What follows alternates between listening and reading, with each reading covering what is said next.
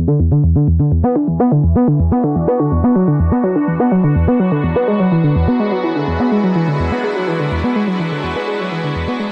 to World Policy on Air, a weekly podcast from the pages and website of World Policy Journal, published by the nonprofit World Policy Institute in New York. I'm David Alpern.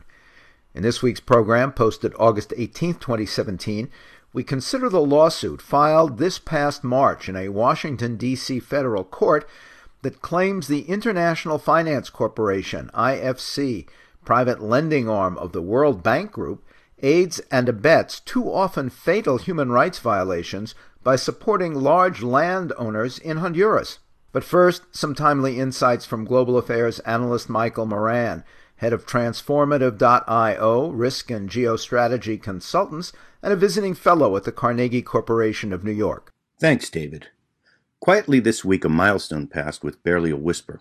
It's not a major anniversary, 27 years, but it is timely.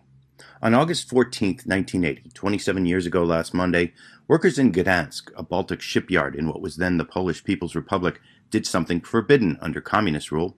They went on strike. After a standoff with authorities, led by a plucky welder named Lech Walesa, they forced Poland's police state to back down. Within a month, the Solidarity Trade Union was born, and communists all over shook in their jackboots.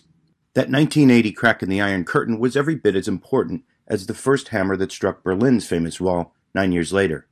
Yet today, the cracks in Central Europe are appearing in the very democratic institutions that were founded by the risings of 1989. And it's not just in Poland. In Hungary, the first to open its borders to the West in 1989, an authoritarian Prime Minister, Viktor Orban, has manipulated a weak parliament, taken control of the courts, and many other formerly independent state institutions. Around the region, anti immigrant violence and verbal attacks on minority views from government officials and others is rampant. This is a trend echoed, of course, in the European Union and America too. But it's Poland that stands out. This beacon of late 20th century democracy movements now has a leader who has ignored the country's high court and threatened troublesome journalists with jail. Some of this has to do with Europe's dysfunctions, the currency crisis, uncoordinated policies, and ultimately Britain's decision to leave the EU. A lubricant to this slide away from democracy is cheerily supplied by Russian disinformation campaigns and Moscow's outright grants of money to right wing political parties in the region. And of course, there's the flirtation with these populist blowhards and the foolish questioning of NATO's core mission by the very power the continent once looked to for leadership, the United States. In the end, if Poland or Hungary or others in Central Europe drift away from the freedoms they won in 1989, well, that's their right. They are, at least technically, still democracies. But we shouldn't ignore the accomplices Russia's cunning meddling, the EU's muddled voice, and the histrionic negligence of today's America. For World Policy On Air, I'm Michael Moran.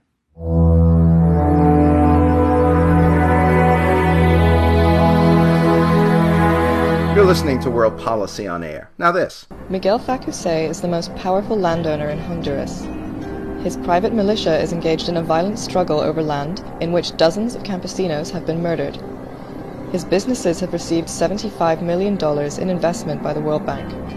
The World Bank has no rules to stop it from funding human rights abusers.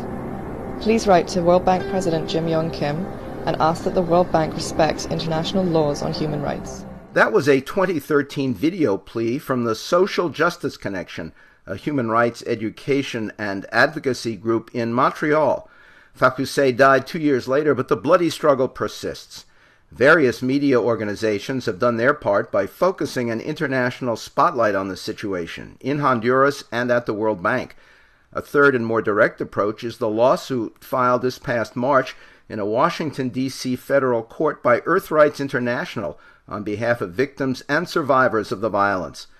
The suit accuses the International Finance Corporation, IFC, private lending arm of the World Bank Group, and a subsidiary of aiding and abetting too often fatal human rights violations with its loans and investments. Featured in the new summer issue of World Policy Journal is a close up on the case by one of the attorneys involved, Lauren Carasik, a clinical professor at the Western New England University School of Law and director of the International Human Rights Clinic there. Her article is titled Investing in Murder Honduran Farmers Sue World Bank's Lending Arm for Fueling Land Conflict. And we discussed it recently for this podcast. Professor Carasik, welcome to World Policy on Air. Thank you for inviting me. First, describe the area where this struggle is taking place. Sure. The Aguan River Valley stretches inland from the Caribbean coast in northern Honduras. The focal point of the country is the valley's lower reaches, known as the Bajo Aguan, which is a lush and fertile region where African palm oil plantations dominate the landscape.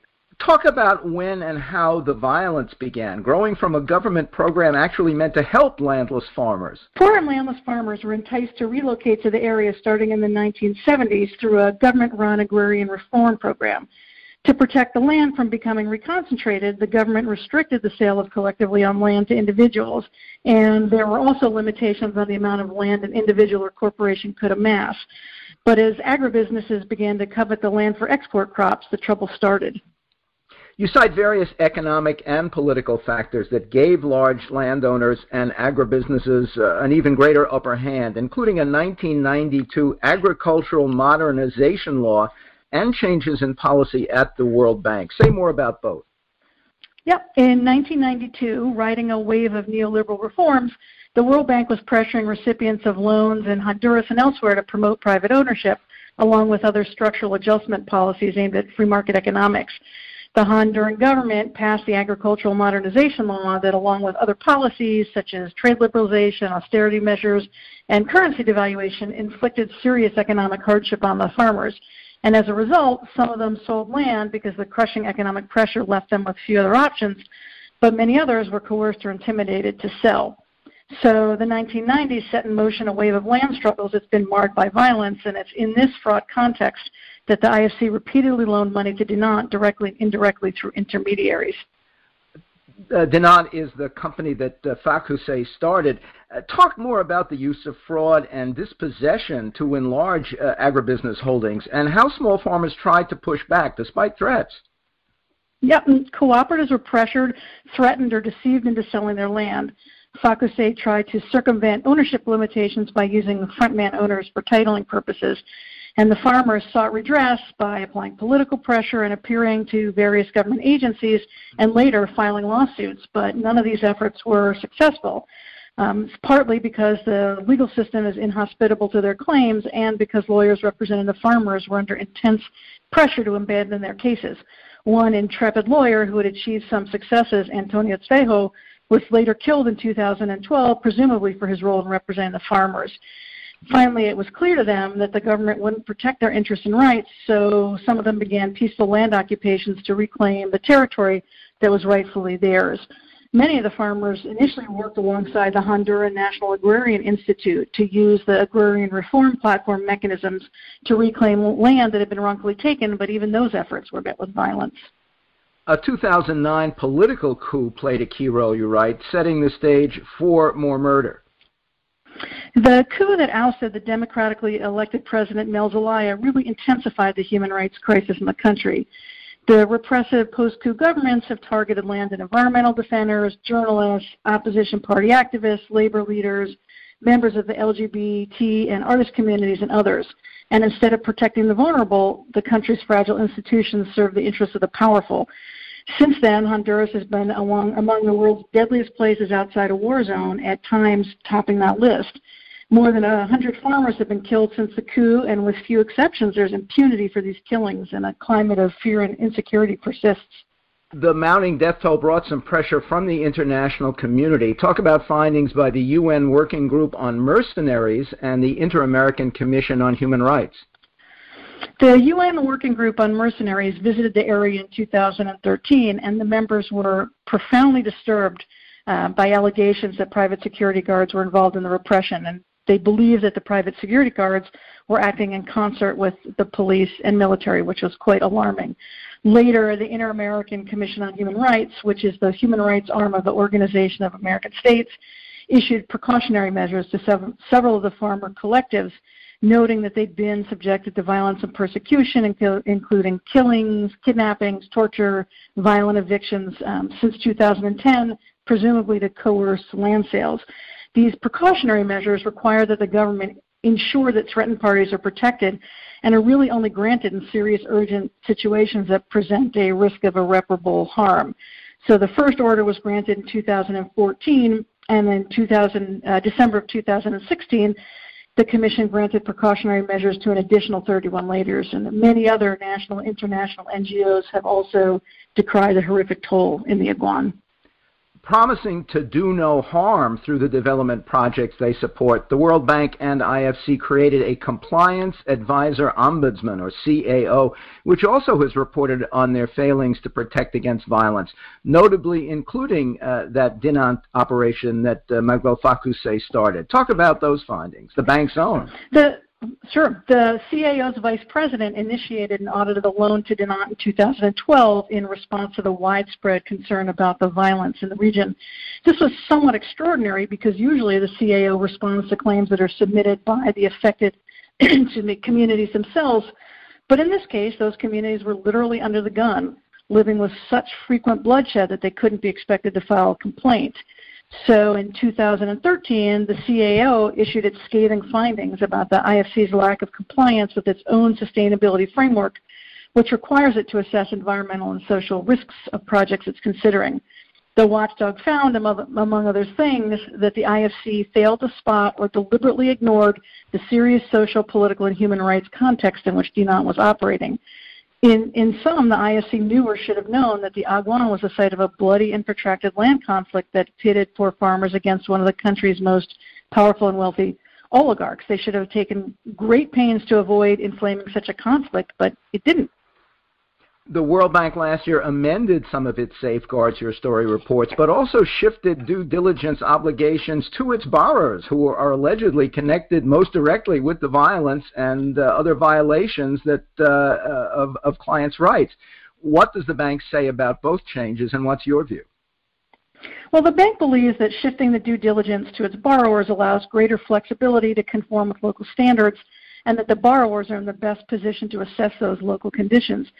But this strategy is fraught with peril since the borrowers and intermediaries are not uninterested parties. They're often focused on profiting from the projects, not the rights and well-beings of the community. Communities who are the ostensible beneficiaries. It's, it's like charging the fox with guarding the henhouse. Hmm. and this is especially risky in fragile and conflict, conflict-affected areas where the rule of law is elusive. And in fact, the case in the Aguan is emblematic of the grave risks of such a strategy and the resulting harm. The IFC is also withholding a big chunk of funds expected by Dinant. What's the impact of that on conditions in Honduras, uh, the eruptions of violence, and on your case in Washington? Well, first of all, the farmers have already suffered grave and irreparable harm from a loan that never should have been made, and the threats and violence in the region persist while the IFC continues to engage with Dinant.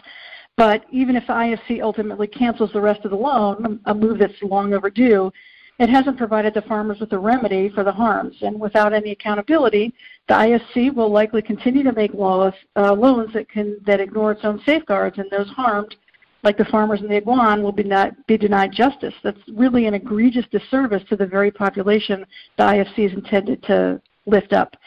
Um, I, I, should note that Dinant, although it's not a party to the lawsuit, strenuously objects to allegations that has played any role in the violence afflicting the region. To what degree is your suit impacted by the ruling in a different D.C. Circuit Court case uh, brought by fishing and farming communities in India that the IFC enjoys, quote, absolute immunity, unquote, as an international organization with the same rights under U.S. law as a foreign government? One judge on that panel declared it was wrongly decided. The EarthRights has filed a, position, a, petition to the full D.C. Circuit Court of Appeals asking the entire circuit to reconsider the decision of the three-judge panel that upheld absolute immunity in that case. They're confident the full panel will find against sweeping immunity, and that's really for three reasons. First, it exceeds the immunities enjoyed by foreign governments. Second, it conflicts with multiple Supreme Court precedents. And finally, it runs afoul of the IFC's own development mission, which entails reducing poverty without harming those affected by its projects.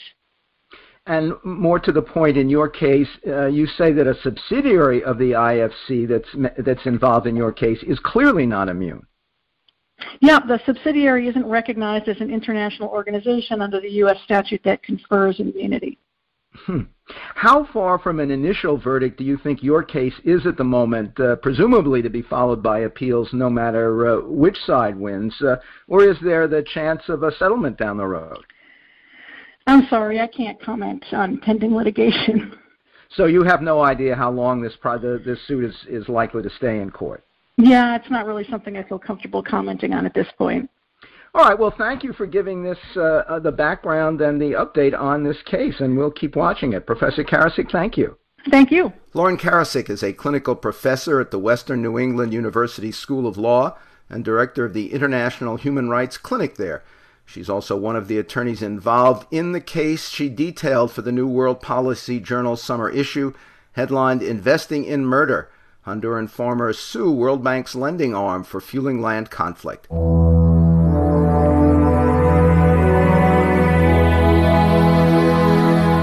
In the new WPJ summer issue, Coverline Justice Denied, you'll also find articles about how Egypt's lawmakers codify oppression, what imperils New Berlin, why nature needs legal rights, and much more.